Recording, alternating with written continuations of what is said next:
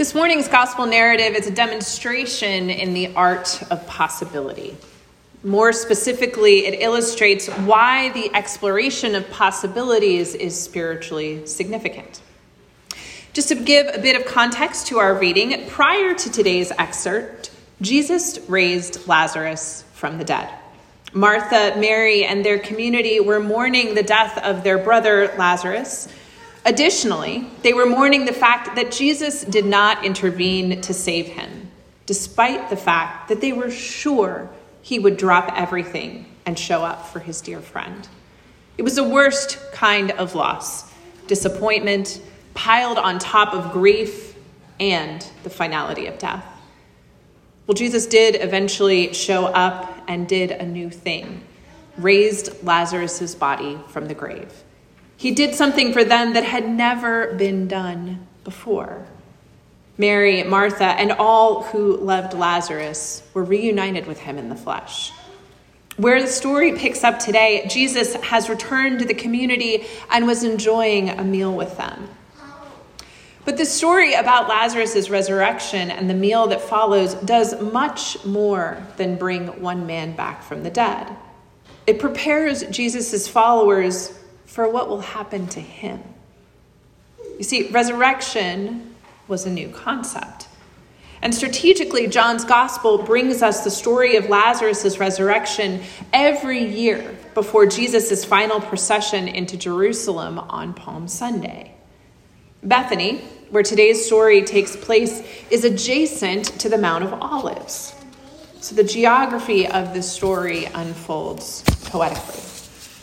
When I visited Jerusalem and prepared to walk the Via Dolorosa, tracing the path that tradition tells us Christ traveled, our guide turned our attention from the scenic view of Jerusalem to the newly constructed retaining wall at our back. It used to be possible to walk from Bethany to Jerusalem, but like many other places in Israel, the two were now divided between Israelis and Palestinians.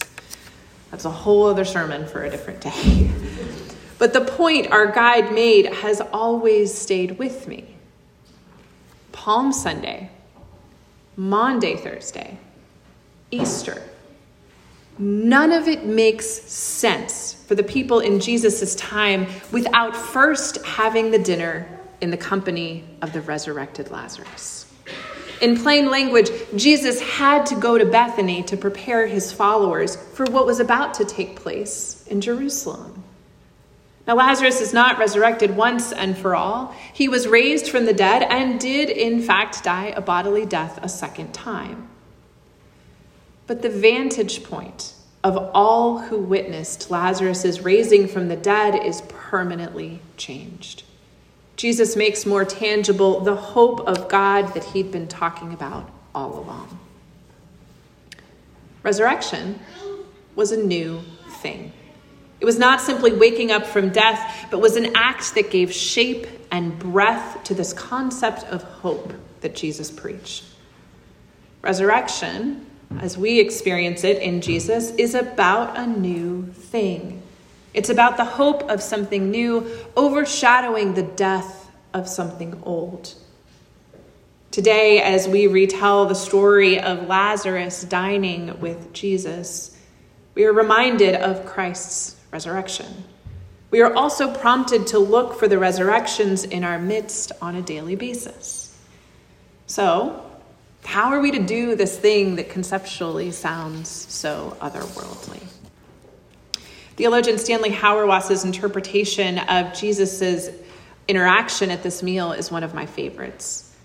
Hauerwas suggests that the key to living with an awareness for the possibilities Jesus presents is found within the story itself. Mary shows her love for Jesus with an extravagant display of fragrant generosity. Judas condemns her careless action. Meanwhile, Jesus is quick to rebuke Judas and suggests a different set of priorities. To show extravagant love for another is by far the most valuable thing one can do. But it doesn't end there. Jesus indicates what it might look like to build a sacrificial, generous community that points towards God's kingdom. Hauerwas says Jesus is asking of us Are you going to be the kind of community that has the poor with you? Meaning, it is kind and generous to give money to the poor, but it doesn't require a relationship. To be with the poor requires much, much more of you, personally and sacrificially. To be with another and acknowledge their holiness, to anoint that they are sacred, that requires that you disrupt the very way you move about this world. Mary models this extravagant, presence, sparing not a drop for another day. To be with one another is disruptive, which is perhaps best captured in a snapshot of this understated dinner with a resurrected man and his family. This morning's gospel asks several important things of us. Are we willing to share a table with those who radiate God's holiness? Are we willing to be with one another in the true mess of life?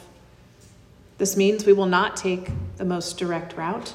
This means we will probably not do things in a sensible, efficient way. This means we will certainly irritate some of our fellow travelers along the way. This means it will more than likely make a mess. But to do anything else, to rush to our destination, to pass by fellow travelers along the way, is to risk missing the very perspective that will help it all make sense. Resurrection is about the hope of something new overshadowing the death of something old. Our world is desperately in need of the story of resurrection. I do not have to tell you that there is much grief and fear and death in our daily news feed and our current reality. Hope is not in the headlines. But here's the truth we all need reminding of as Christians, we are built for this exact moment. As Christians, we proclaim not just a God who did or will come among us, but who is in our midst every single day. We must take time to be with one another so that our perspective shifts from that which is swirling around us to those who are with us. We have hope to share for anyone who will take the time to share a meal. That is the gift of resurrection. Amen.